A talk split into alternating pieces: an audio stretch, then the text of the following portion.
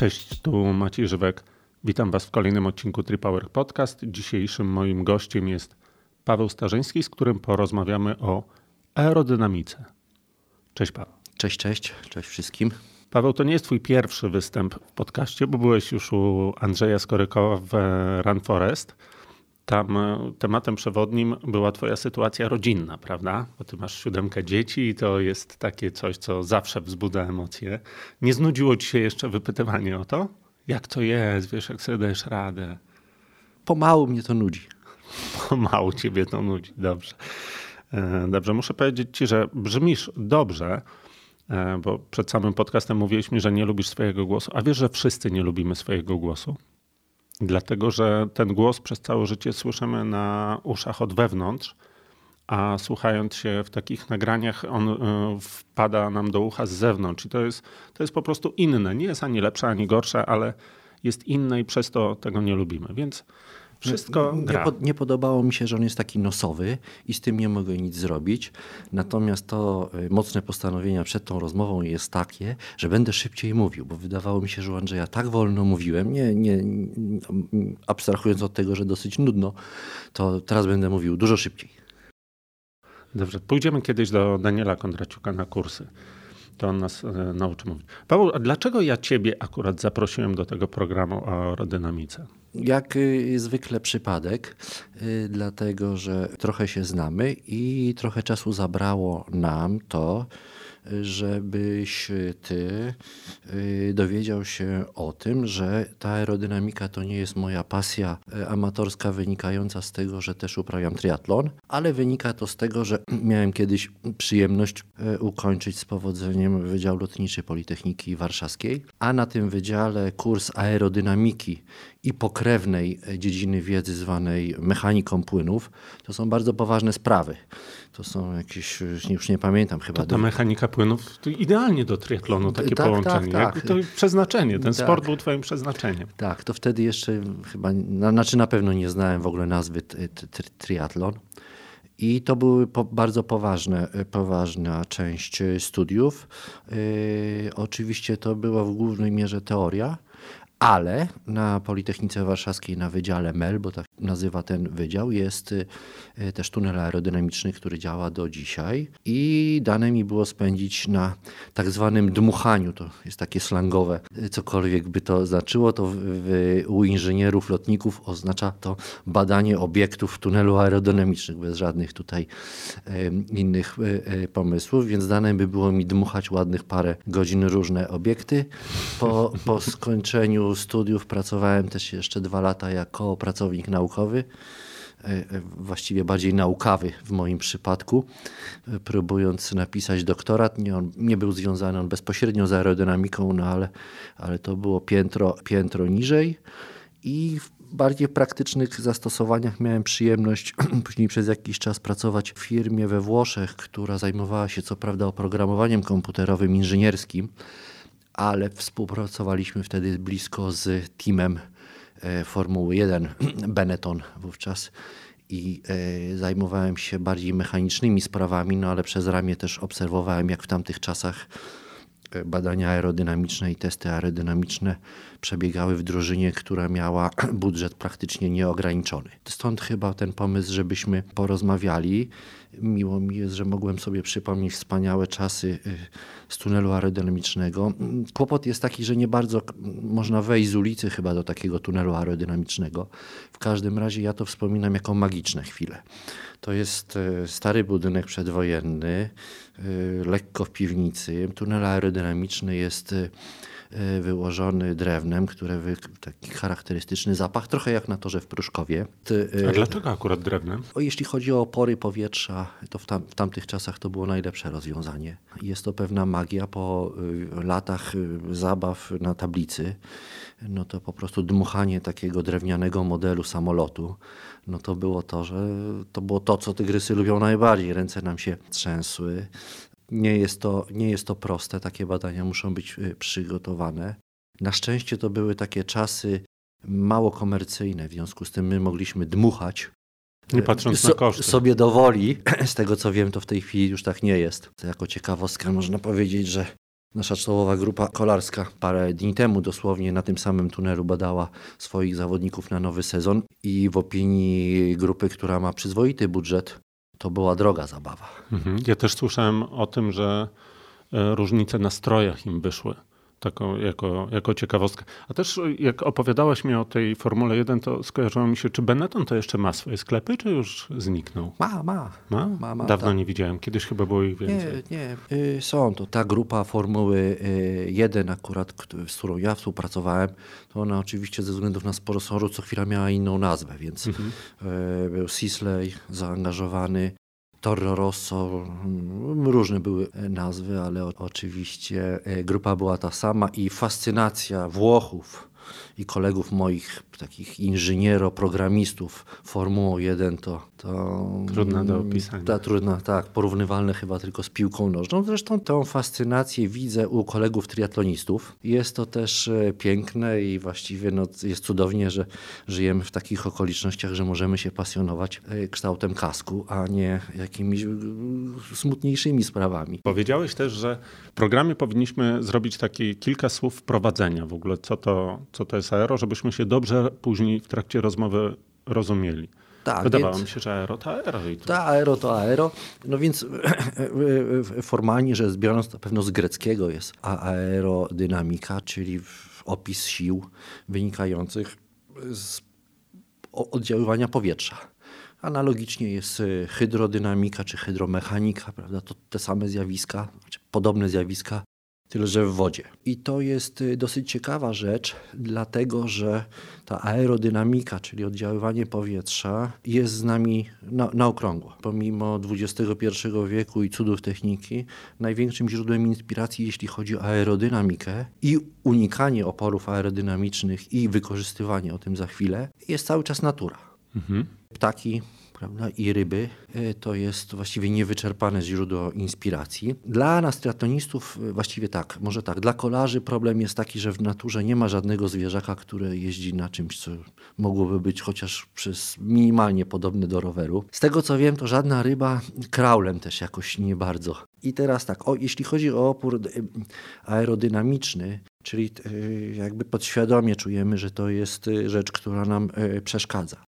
No ale proszę sobie wyobrazić, że ten opór, który triatloniści tak bardzo nie lubią i główkują, jak z nim walczyć, on jest w wielu zagadnieniach pożyteczny. Gdyby nie opór stawiany przez powietrze, samolot by się nie wzbił, prawda?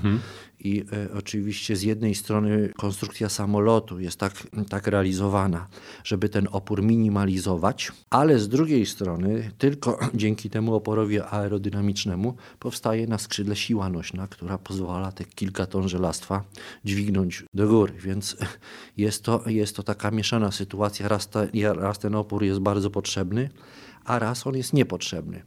To najlepiej obrazują takie konstrukcje samolotów wojskowych. Zdaje się, że Saab łamany przez Gripen był prekursorem tych rozwiązań. To są skrzydła o zmiennej geometrii. One były szeroko rozstawione, tak jak w samolotach pasażerskich na początku, żeby ta siła nośna była duża i żeby można było się spokojnie na przelotową wysokość wzbić. Natomiast w momencie, kiedy ta prędkość była większa, wysoko, to te skrzydła troszeczkę się jakby chowały do kadłuba. Ja taki model do sklejania chyba miałem. Tak. No i to pokazuje oczywiście to bardzo skomplikowana konstrukcja, bo mechanika skrzydła jest w ogóle skomplikowana i droga, ale to pokazuje właśnie, że przy starcie i jest to bardzo potrzebne, przy prędkości dużej to jest szkodliwe. No ale bez tego lotnictwa by nie było. Na moim wydziale i absolwenci mojego wydziału mieli takie nieszczęście, bo ja studiowałem w takich latach, które zbiegły się właściwie z totalnym upadkiem polskiego przemysłu lotniczego. W związku z tym całkiem nieźle zawodowo i życiowo kończyli koledzy, którzy zajmowali się na przykład dynamiką jachtów żaglowych. Komplikowane połączenie, bo to i wiatr, i powietrze, i opory. Jak ważna to jest dziedzina wiedzy w sporcie, to może warto powiedzieć, że na takich wieloosobowych łódkach była America's Cup, ten poziom sportowy. Jest na pokładzie jeden facet, albo nawet czasami dwóch, zdaje się, którzy mają taką funkcję tylko dostosowywania kształtu żagla do danych warunków. Oni się nazywają trimerami i oni nic nie robią, tylko patrzą na powierzchnię żagla i różnymi tam sposobami modyfikują geometrię. Oni nic innego nie robią. I to jest szanowana funkcja i to byle kto tym trimerem na jachtach typu Oracle. Mogłoby się wydawać, że o ile myśliwce ponaddźwiękowe albo olbrzymie samoloty pasażerskie, Boeing i tak dalej, to wywołują dosyć dużo emocji. I ten rower to się wydaje taki wolny, taki dosyć skromny obiekt, jeśli chodzi o aerodynamikę czy w ogóle dynamikę. No to proszę sobie wyobrazić, że z punktu widzenia teoretycznego rower i osoba kolarza na rowerze to jest jeden z najtrudniejszych do policzenia obiektów. Na Wydziale Lotniczym, gdzie oficjalnie oczywiście rowerami się nikt nie zajmuje, oprócz samolotu jest też dział, który zajmuje się konstruowaniem śmigłowców. I nie umiem tego powiedzieć ile razy, tak nie zastanawiałem się nad tym, ale jeśli chodzi o konstrukcję śmigłowca z punktu widzenia przeniesienia głównie napędu, ale też aerodynamiki, to śmigłowiec jest o niebo bardziej skomplikowany niż samolot. Samolot jest stosunkowo prostym obiektem. Jedynie... W ogóle, żeby leciał, prawda? Tak, żeby leciał lepiej, tak, to już tam są... Tak, oczywiście to są większe prędkości, ale zaprojektowanie optymalne śmigłowca to jest dopiero wyzwanie. Zresztą przy okazji ostatniej akcji ratunkowej na Nanga Parbat wielu moich znajomych ze zdziwieniem się dowiedziało, że śmigłowiec nie może polecieć jednak tak wysoko, jakbyśmy chcieli, żeby Tomka Mackiewicza uratować, no ale to jest ten problem. No i teraz właściwie teoretycy i praktycy to przed kolarzem na rowerze to właściwie poddają się. Poddają się, dlatego że to jest jeszcze bardziej skomplikowane niż samochód Formuły 1 i samolot i samochód Formuły 1 czy jakikolwiek samochód sportowy. To są stabilne obiekty, one w czasie jazdy się nie ruszają. Można powiedzieć, że środek ciężkości jest dokładnie nieruchomy. Ich masa jest też taka, że boczne wiatry są istotne, ale nie tak bardzo, żeby je studiować. Natomiast rower to jest przede wszystkim dosyć lekka konstrukcja, a nawet bardzo lekka, podatna na nierówności terenu. Nie da się jechać na rowerze nie ruszając nogami, w związku z tym ten środek ciężkości zmienia się. Rower nigdy nie jedzie pionowo i tak dalej, więc można tu śmiało powiedzieć, że teoretycznie roweru nie da się policzyć.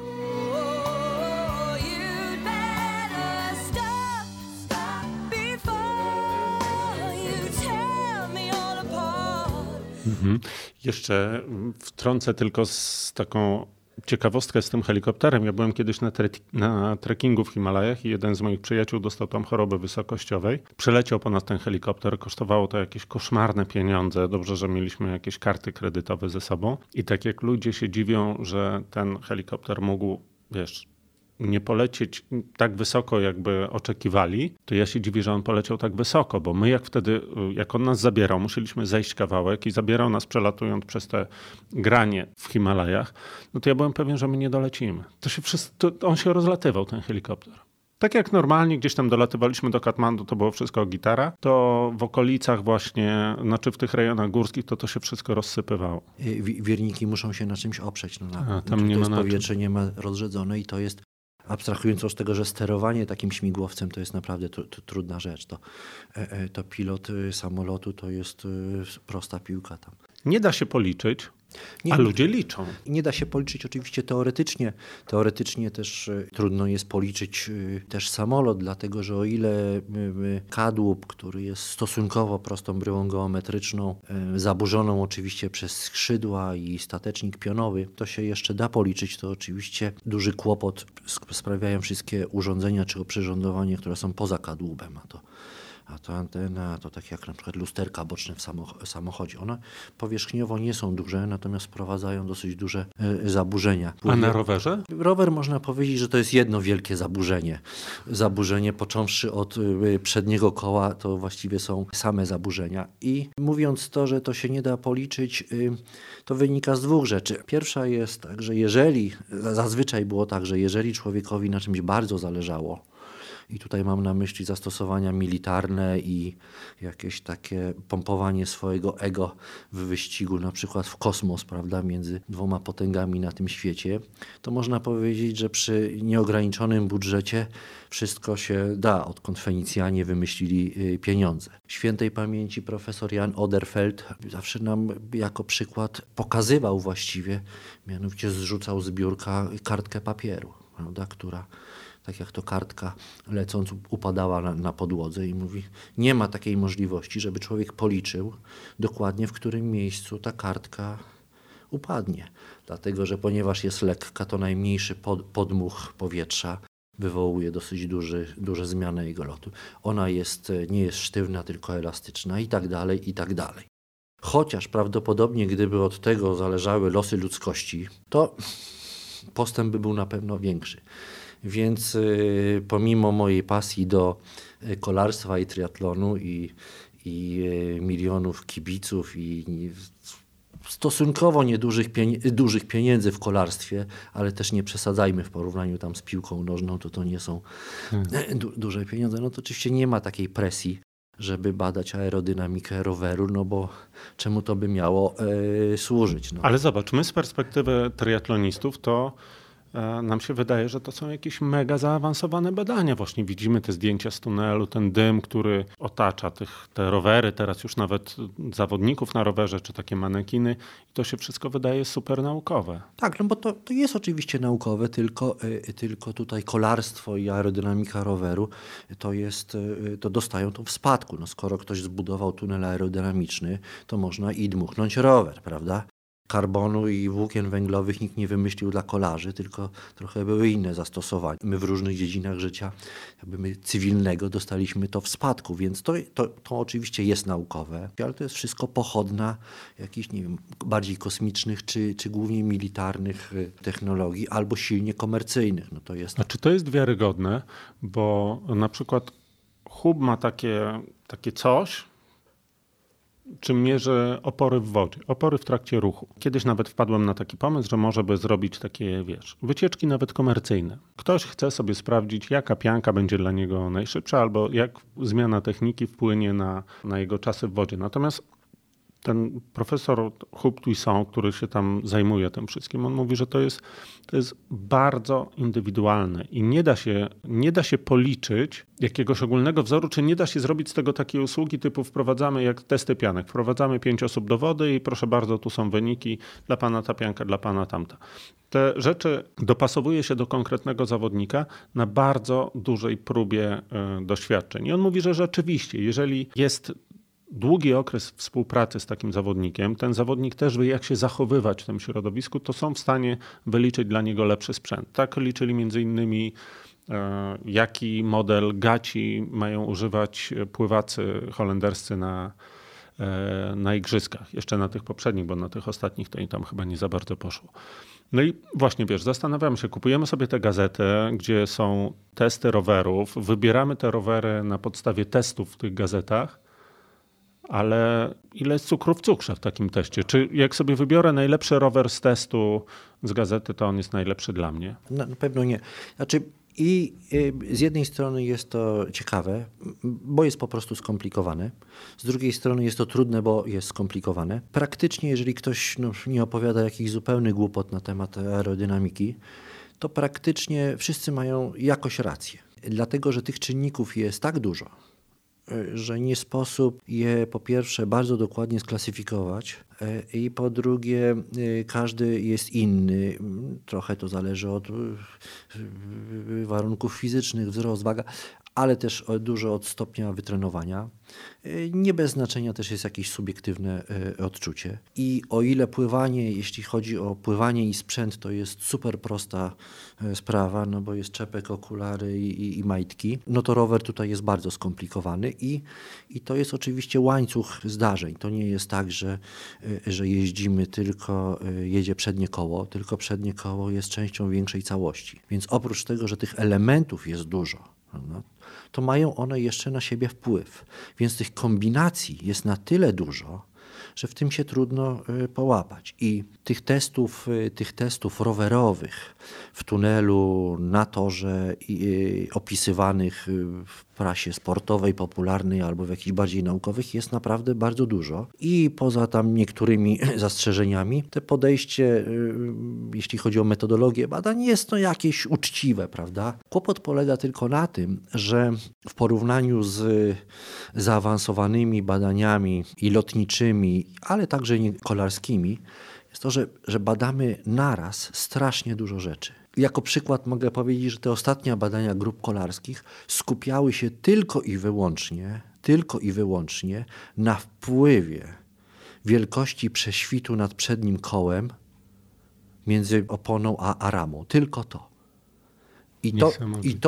I to jest oczywiście to wszystko, to jest drobiazg, ale to nie są badania, w których są 4 rowery, 5 zawodników, 6 kasków, bo w takich warunkach wpływu tego odstępu, powiedzmy tego prześwitu, nie jesteśmy w stanie tak złapać, bo nie wiadomo co ma, więc oczywiście nikogo nie stać na to i nikt tym nie był zainteresowany, żeby czytać artykuły pod tytułem ten sam rower, ten sam zawodnik i zmiana jednego drobnego elementu, bo wtedy tak naprawdę można dopiero zobaczyć, czy to ma wpływ, czy nie. Natomiast jeżeli w czasie testu to są różne rowery, koło i tak dalej, no to możemy mieć takie intuicyjne przekonanie, że jednak rower czasowy i tak dalej to szybciej niż rower miejski. Ale nie dochodzimy do szczegółów. No i to jest całkiem normalne, bo na tym poziomie, przy tym zaawansowaniu i budżetach, no nie jesteśmy w stanie bawić się z każdym detalem. Ale to mniej więcej różni badania aerodynamiczne roweru grup profesjonalnych od takich badań dla amatorów. Czyli ja nie chciałbym tutaj, żeby to zabrzmiało tak, że ten kurs aerodynamiki jest niezbędny dla każdego triatlonisty, bo nie jest. Bo wracając do tej natury, te ptaki, które fantastycznie latają, takiego kursu nie odbyły. Natomiast jeżeli się przyjrzeć dokładnie takiej naturze, to jednak walka o przetrwanie spowodowała, że u ptaka czy u ryby w wodzie każdy najmniejszy detal jest dopracowany. Tam nie ma... Ci, co nie dopracowali tego, to nie żyją. Już ich nie ma. To ich nie żyją, więc tam jak się przyjrzeć, to i odnosząc to powiedzmy do kolarstwa, to jakby życie ptaka od tego zależało, to on by miał buty kolarskie, aerodynamiczne jednak i zwracałby uwagę na to, czy te zapięcia wystają, czy nie i czy nogi są ogolone, czy nie. Także to jest istotna bardzo rzecz. Także wiedza, intuicja. No, najlepsi pływacy po prostu szybko pływają.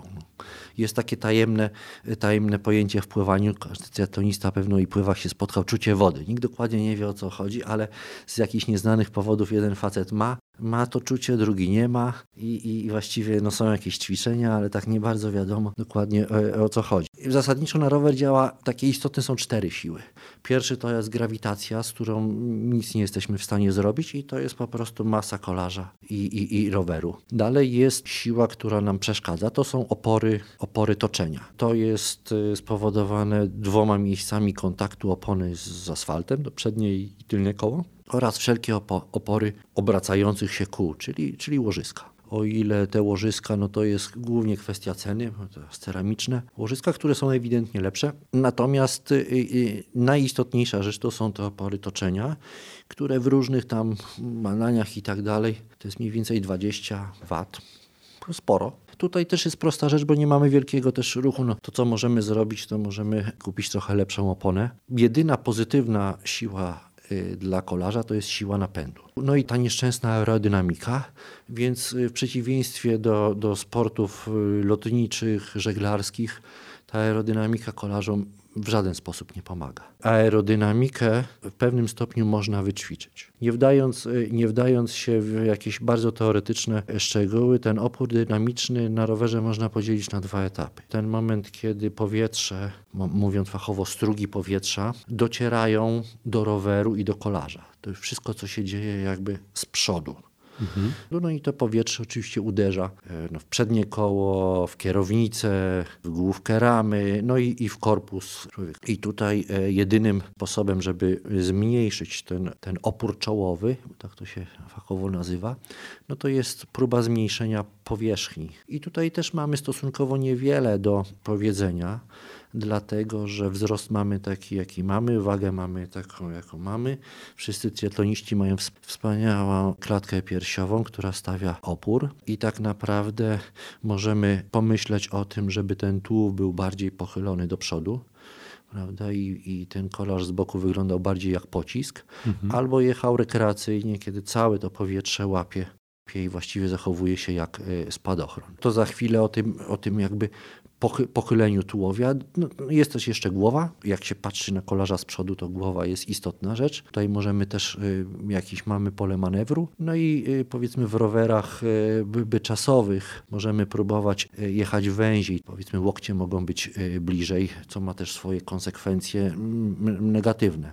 Mhm. No i to jest opór czołowy. Natomiast z punktu widzenia teorii równie ważne jest to, co się dzieje po tym, jak to powietrze już uderzy w nas i w przód roweru, no i później poprzez barki, tu gdzieś w okolicach żeber i tak dalej, opływa całe nasze ciało i rower. I bardzo ważne jest to, co się dzieje z tyłu. Dlatego, że opór dynamiczny, nie wdając się, to jest tak naprawdę różnica ciśnień między tego, co się dzieje przed a po. I generalnie chodzi o to, żeby to powietrze, które nas mija, jak najszybciej, w jak najbardziej łagodny sposób spłynęło z nas i popłynęło sobie dalej. A co jest ważniejsze w takim razie? Ta powierzchnia, w którą uderzamy w to powietrze, czy to, co jest za nami? Nie, to jest różnica, więc idealnie by było, żeby ta powierzchnia była z przodu jak najmniejsza i ten spływ był jak najłagodniejszy, najszybszy, bo po prostu jest różnica między tym, co się dzieje z przodu, różnica ciśnień,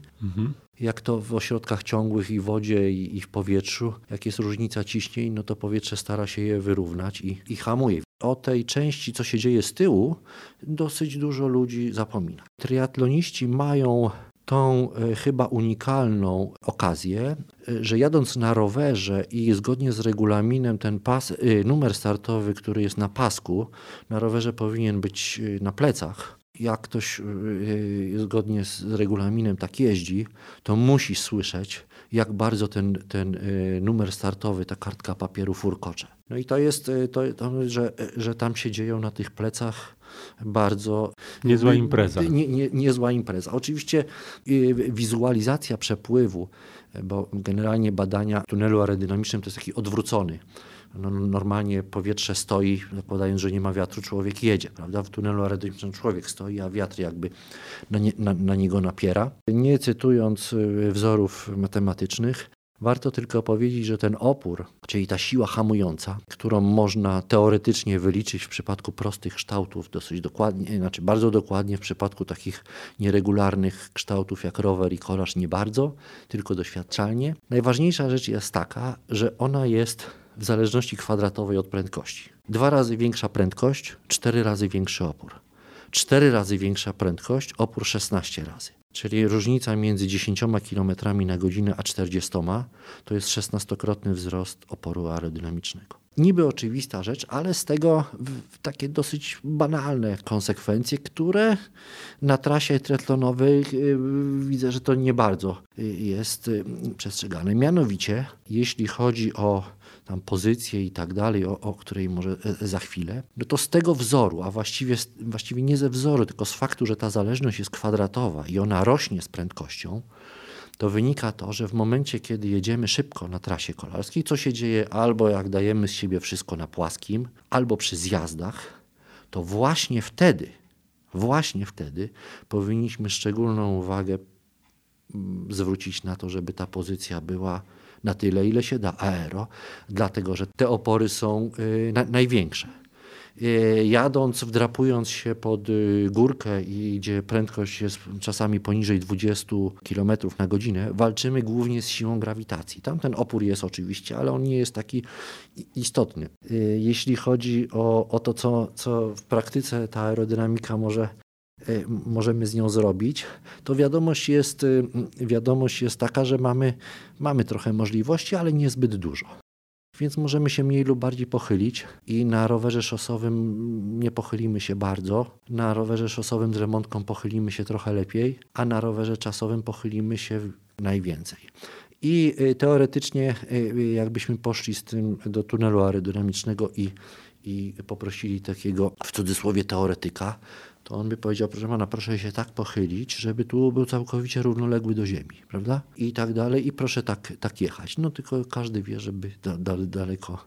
Czyli czym zajmują się tak naprawdę profesjonalni bikefiterzy, prawda? To jest oczywiście kompromis między tym, jak powinniśmy teoretycznie leżeć na tym rowerze, a tym, ile jesteśmy w stanie ujechać, prawda? Bo przepona, bo inny sposób pedałowania i tak dalej. I w tym sensie znalezienie złotego środka jest bardzo indywidualne, bo nie wiem, każdy ma ręce różnej długości i tak dalej, a przede wszystkim ma różnie wyćwiczony kor. I tutaj jest moim zdaniem największe źródło zysku, jeśli chodzi o inwestowanie w aero. Triatloniści w większości mają słabo wyćwiczoną obrącz barkową. To widać przy próbie pływania z wysokim łokciem.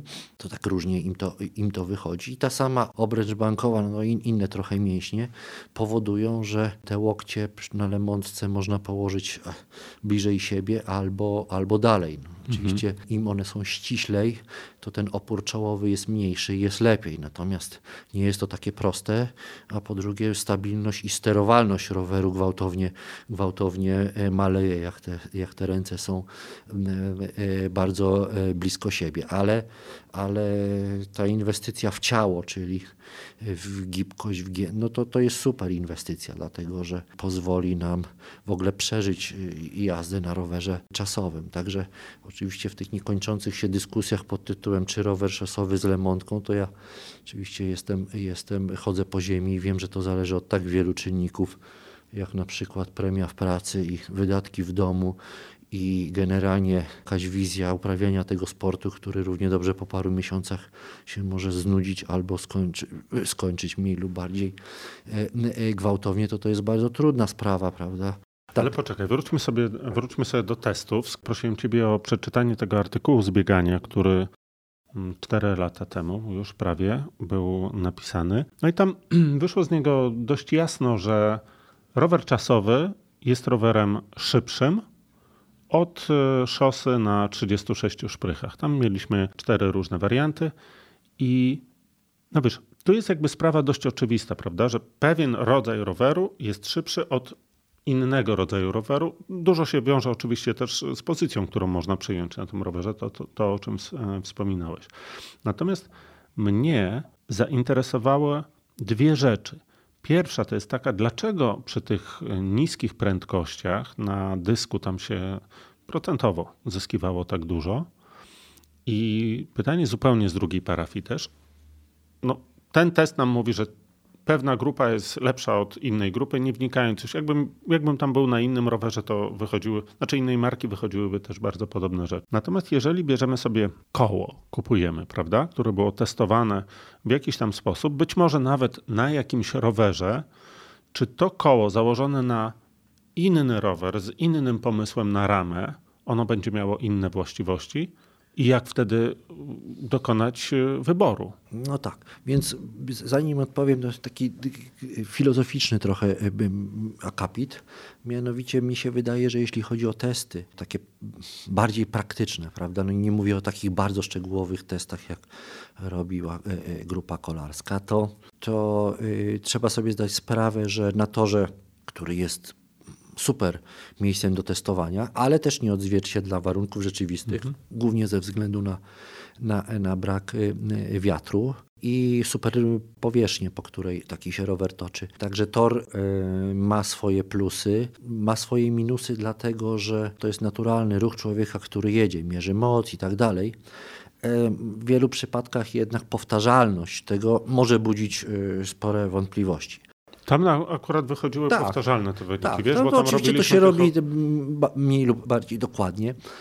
Tunel aerodynamiczny pod tym względem jest super, no bo tam ta prędkość przepływu powietrza jest bardzo dokładnie określona, no ale ma też swoje minusy, to są małe, drogie i tak dalej. No ale wracając do tej filozofii, myślę, że kluczem przy takich rozwiązaniach jest słowo pomijalne. Amator, czytając takie artykuły, studiując, no dobrze, tu koło, kask, tu i tak dalej, to tu jest 1%, 2%, to on może powiedzieć pomijalne, prawda?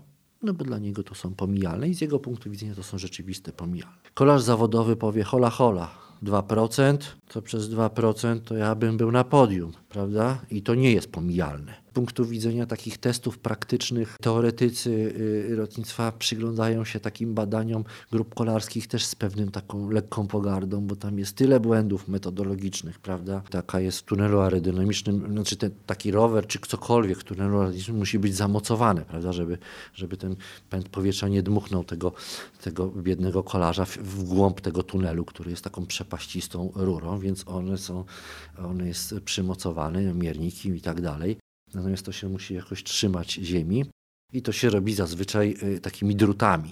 Od lat panuje właściwie nierozwiązywalny problem pod tytułem poprawka na druty, prawda? I o tym można godzinami rozwiązać, jaki jest wpływ tego zamocowania na aerodynamikę, bo jest, prawda? Bo te druty tam trochę zaburzają i tak dalej, więc oni pytają się takiej grupy kolarskiej, panowie, jak uwzględniacie poprawkę na druty? Oni nie wiedzą, o co chodzi i oni mówią pomijalne. Nie, no i to jest taka rozmowa, prawda, na zupełnie innym poziomie szczegółowości.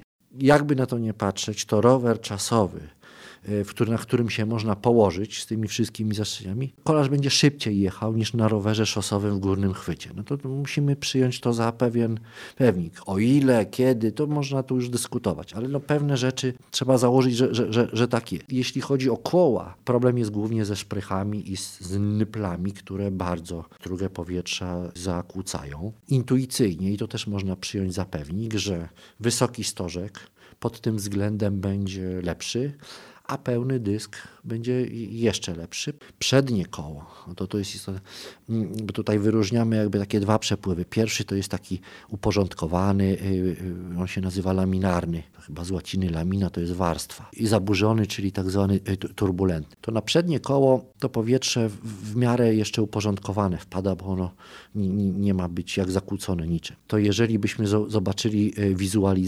wizualizację opływu, to ze względu na to, że konstrukcja, że człowiek, a przede wszystkim ze względu na to, że nogi się ruszają, no to nie ma sposobu i na tylnie koło ten przepływ jest super turbulentny, bo nie ma innego sposobu, prawda? Żeby tą sprawę skomplikować, to oczywiście nacisk na tylnie koło jest trochę większy niż na przednie koło.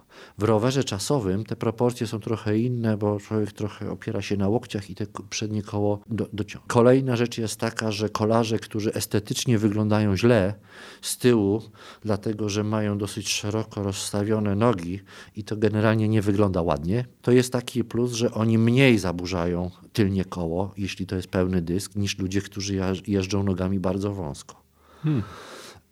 Ale zaburzają w inny sposób. Patrząc na to naukowo, pięcie buta czy jakieś legendarne ogolone nogi, to trzeba pamiętać, że to ma wszystko wpływ na to, co się dzieje też za tymi nogami. Ogolone nogi stają mniejszy opór i nie zaburzają przede wszystkim tak strumienia powietrza, jak czy to jest pomijalne, to już jest osobna dyskusja. Natomiast trzeba pamiętać, że to na tylnie koło to jest kwintesencja tego, co się dzieje z przodu. Dla ludzi, którzy na przykład jeżdżą z tylnym dyskiem, abstrahując od problemu z bocznym wiatrem, prawda, bo to mnie się wydaje, że jeżeli ktoś nie dba o to, co się dzieje z przodu, a mianowicie to jest bidon.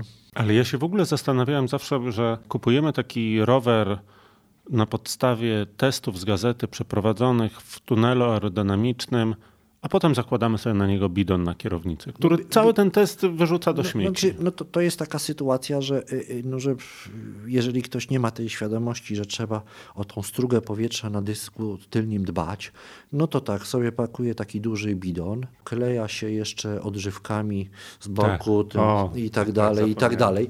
No i oczywiście no to jest tylko trzeba sobie zdawać sprawę, więc jeżeli ktoś z różnych powodów decyduje się na pełny dysk, no to naprawdę to już są takie zamieszania z tym dyskiem finansowo i tak dalej, że już wtedy mógłby generalnie ten rower, jeśli chodzi o bidony, odżywki i takie różne tam ogarnąć, no bo to po prostu jest szkoda tego dysku. Z przednim kołem jest łatwiej, no bo tam nie ma wielkiego ruchu, no tylko po prostu trzeba sobie zdawać sprawę, jak widać ten opływ roweru, niektóre wyrafinowane oprogramowania komputerowe to pokazują, no to tam na tym tylnym kole się dzieją rzeczy straszne. Może a propos kół i właściwie ja znam jedną tą firmę na Z, która robi różne kombinacje, jeśli chodzi o stożek, który przypomina trochę naturalne rzeczy.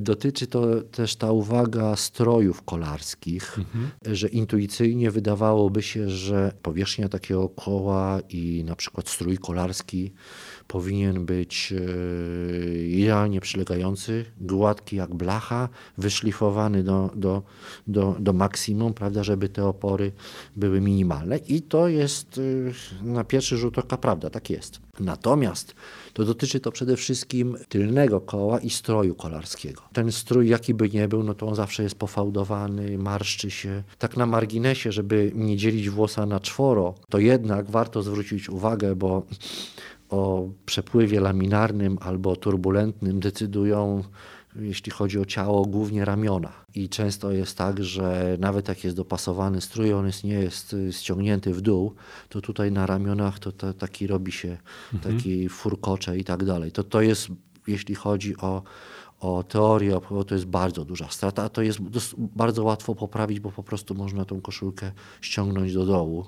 Chodzi o to, żeby krawędź natarcia, się mówi fachowo, była możliwie gładka. Ale wracając do tego stroju, no więc ten przepływ turbulentny jest tam na 100% obecny, no bo nie ma, bo głowa, bo plecy i tak dalej. Zresztą ten kształt pleców ma ważne znaczenie. Jakiś czas temu Unia Kolarska zabroniła zawodnikom wkładania takich, to się nazywało plecaki, pod koszulkę, po to, żeby formować kształt pleców, żeby nie było już takich, tego nie wolno robić, ale to świadczy o tym, żeby to jednak sporo dało. W każdym bądź razie taki materiał, który by był idealnie, powiedzmy, taki wyszlifowany, sprawia wrażenie, że jest mniej opływowy. Natomiast jeżeli jest pofałdowany, to on powoduje, że ta turbulencja wzrasta. Znaczy po prostu te cząsteczki powietrza odbijają się od tego stroju jak od blachy, czy od powiedzmy od betonu. Pewien sposób, materiał, który absorbuje to, może być korzystniejszy. Pomimo, że on jest trochę taki bardziej niewyszlifowany, miękki, to on powoduje, że opory są większe, natomiast ten przepływ nie jest tak bardzo zaburzony. I myślę, że o tyle, zdaje się, że kolarze zawodowi to już jeżdżą w jakichś takich, nie takich super wyślizganych. Na początku było tak, że te stroje do jazdy na czas to były takie właśnie świecące. Tak. Z ekipą NRD mi się to kojarzyło. A teraz rzeczywiście jest tak, że szczególnie na plecach robi się taki materiał, no, bo tam jest zwykle bardziej taki chropowaty, bo wzrastają nam te opory na samym styku, natomiast wszędzie dookoła jest. Także tego mniej. Jakby to, że on tłumi troszeczkę ze względu na to, że jest taki bardziej gąbczasty, a nie jak blacha, to, że on tłumi, to wzrasta opór, ale powoduje, że ten przepływ nie jest taki turbulentny. Także dosyć karygodną rzeczą dla aerodynamika, bo dla kolarza, sam tak jeżdżę, karygodną rzeczą w jeździe na czas. Tutaj triatloniści, którzy korzystają ze strojów triatlonowych, są w uprzywilejowanej formie, no bo z punktu widzenia aerodynamiki absolutna masakra. To jest bidon, banan, kanapka, która są w kieszeni kolarskiej z tyłu. to jest po prostu tam, gdzie to powietrze po plecach spływa, to trafia na takie banany, kanapki i tak dalej. No i to aerodynamicznie to jest masakra. W strojach triatlonowych tych kieszeni z tyłu nie ma i tam się nie trzyma, ale jeżeli są, to są zwykle tak małe, że ten bufet jest tam ciężko ogarnąć. Tak. W każdym bądź razie no jest takie przekonanie, no dobrze, jestem duży, mam bary i nic z tym nie zrobię, mogę się położyć bardziej i ścisnąć ramiona. Natomiast jest takie wrażenie, że to, co jest z tyłu, to nie ma znaczenia, prawda? To już jest z tyłu, to już przeszło. Tak, a to ma, no oczywiście, że i wtedy można, nie wiem, bidony przymocować do siodełka, bo to jest z tyłu, ja to zasłaniam, to nie. No to tak. No są takie bidony przyczepiane pod siodełko i klaby robią takie... Teraz zaczęli kłaść te bidony, bo kiedyś one po prostu stały na sztort w tych uchwytach, a teraz widziałem, że te uchwyty są takie, że... Miałem powiedzieć, zapomniałem, bo w tej chwili to już nie ma takiej ekscytacji, ale jakieś w 90-tych latach, jeszcze na początku tego wieku gdzieś czytałem o takich eksperymentach, jak facet jechał na rowerze, już mniejsza o to jakim. I był taki wyizolowany, czyli jechał za taką ścianą, prawda? Tak. I to są rekordy. To te rekordy na rowerze w momencie, kiedy to jest, właściwie nie ma oporu powietrza, to są jakieś w ogóle kosmiczne. 200 ileś kilo. 270 czy nawet więcej. Także to tylko strach, jak się przewrócisz, tak, albo gumę złapiesz. No ja takich nie miałem, ale tylko muszę się 3 razy zastrzec, że bardzo... Znaczy ja tego nie powiedziałem i w ogóle nie mogę tego propagować, ale mnie się zdarzyło parę razy, jak mnie tir wyprzedzał, który ma fatalny kształt aerodynamiczny, bo takie pudełko, ale z tyłu jak jedzie 60 i więcej i tak się człowiek, jak on tylko wyprzedzi, to tak myk za nim, no to tam tak zasysa powietrze, że... Jeżdżą tiry, robią wiry. Tak. No to mnie się zdarzyło, taki jestem kolarz bardzo przeciętny, to mnie się zdarzyło tam pod 100 za takim tirem. Nie żart. Tak. I wiesz, co by się stało, jakby zahamował? No wiem, co by się stało i to jest w ogóle fatalne, zahamować, ta nierówna noga, ale no to raz czy drugi to mnie tak po prostu poczułem. To jest coś niesamowitego, więc no broń Boże, nie polecam to. Paweł, a poczekaj, jeszcze cię zapytam, bo za tym tirem robi się taki ślimak z tego powietrza. Tam jest praktycznie w zasadzie on cię zasysa, prawda? Tak, no tam jest taka próżnia, w związku z tym to powietrze, które jest gdzieś w otoczeniu, napiera w stronę, w którą ja jadę. W każdym bądź razie no, ktoś może powiedzieć, no Paweł, słuchaj, ale wiesz co, fajnie tu opowiadasz o tej aerodynamice, ale wiesz, tym bidonem z tyłu albo bananem w kieszeni to trochę tam pojechałeś. No pojechałem. Tylko że to jest taka zabawa w sumowanie. To znaczy ktoś powie, dobra, przednie koło ile? 3%. No. Pomijamy. To pomijamy. Tu 2%. Nie, no pomijamy. Tu banan, tu tego, tylnie i tak dalej. Tam jest bardzo dużo rzeczy pomijalnych, prawda? No i teraz pytanie, jak się dużo rzeczy pomijalnych doda, to już to nie jest pomijalne. A co sądzisz o tych ogonach fantomowych? Czyli kask jest zrobiony tak, że według producenta przepływ jest taki sam, jakby był ogon, a tego ogona nie ma. Czyli krótsze.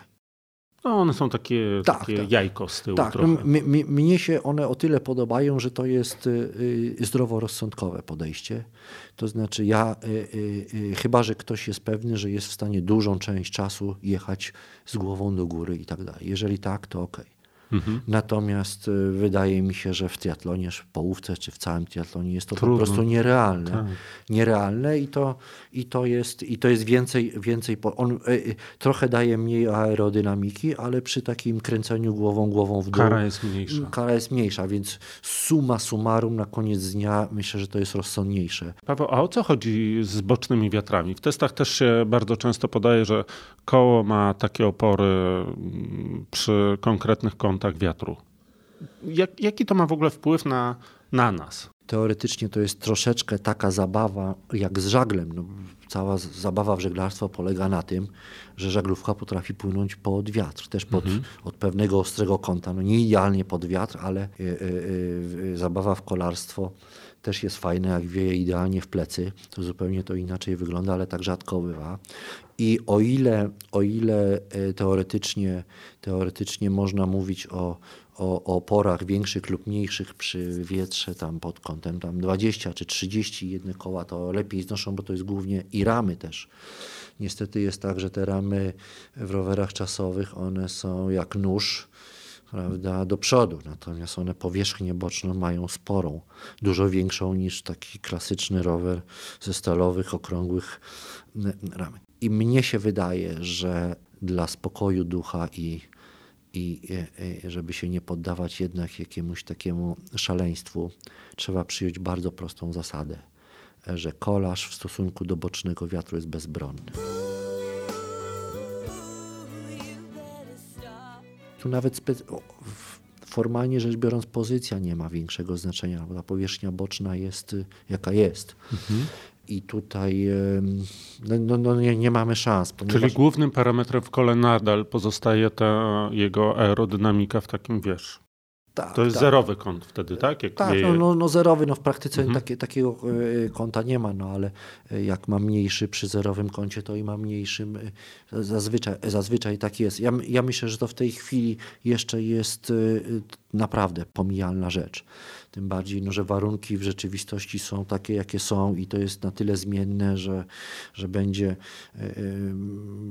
jak z profilem skrzydła. No, inny jest profil dla lekkiego szybowca, inny dla Boeinga, prawda? I tutaj by trzeba wiedzieć, no dobrze, a to jakby poszedł do projektanta, prawda? I mówimy, no dobrze, a pod jakim kątem pan będzie jeździł? Ja mówię, no wie pan, jadę za dobę, wiatr, zakręty i tak dalej, podróżnymi to ja nie wiem. Jak mi pan powie, że będzie pan jechał pod kątem 30 do wiatru, to ja panu takie koło zaproponuję.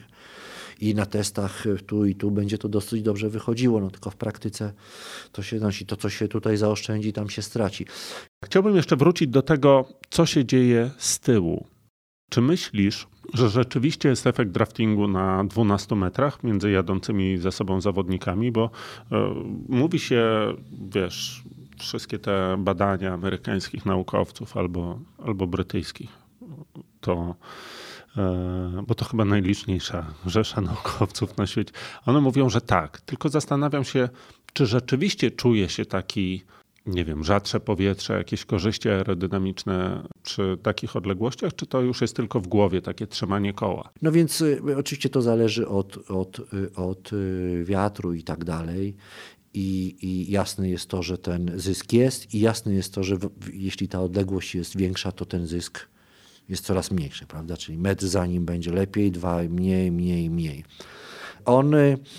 On do zera właściwie nie spada. No, myślę, że 12 metrów to on jest dalej jakoś wyczuwalny pod warunkiem, że jest wiatr z przodu.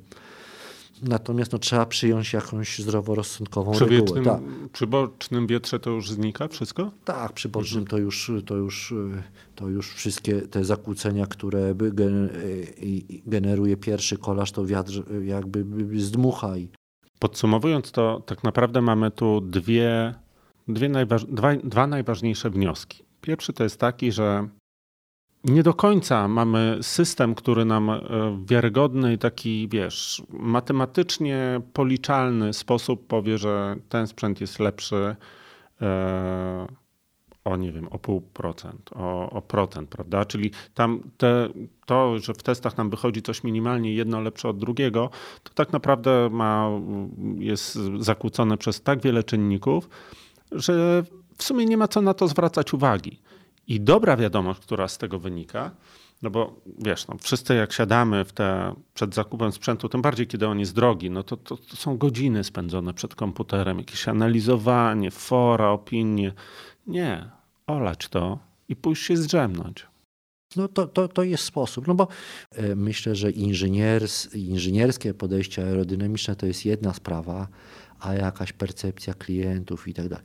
Bo mnie się wydaje, że taki rower, którego nigdy nie widziałem na żywo, ale widziałem go na zdjęciach, Cervello, tak, który nie ma ramy podsiodłowej, tylko to siodło jest trzymane na takim wysięgniku. Z punktu widzenia aerodynamicznego na pewno jest plus. No nie ma co do tego żadnych wątpliwości. Oczywiście nie umiem powiedzieć ile i jak, ale intuicja i jakieś takie wyczucie powodują, że to sporo daje. Nawet powiedziałbym, że sporo daje. No i nie jestem wcale pewien, czy ewidentny zysk aerodynamiczny przełoży się na to, że takie rowery będą popularne. Bo jeżeli paru zapaleńców nie kupi tego roweru i to nie będzie jakaś masowa produkcja, no to po prostu cena będzie stała na jakimś niebotycznym poziomie i to nie będzie osoba. Ale aerodynamicznie to jest na pewno przewaga. Czyli jest jeszcze jakiś potencjał do wzrostu. Dzięki. Bardzo dziękuję za wysłuchanie tego odcinka. Mam nadzieję, że znaleźliście w nim coś ciekawego. Podobno, jeżeli w książce, w wykładzie czy w artykule znajdzie się jedno zdanie, które jest dla was ciekawe, to ten artykuł był już wart poświęconej mu uwagi. Wydaje mi się, że w tym, co mówił Paweł, można znaleźć nie jedno takie zdanie, które czasem dobitnie nam uświadamia rzeczy oczywiste, a czasem odkrywa zupełnie nowe, więc mam nadzieję, że to był miło spędzony czas. Chciałbym jednocześnie zapowiedzieć krótką przerwę, czy dłuższą przerwę, tego jeszcze nie wiem. Chciałbym sobie popracować nad dłuższym tematem triatlonowym, pewnie zajmie mi to trochę czasu, więc nie ma powodów do niepokoju.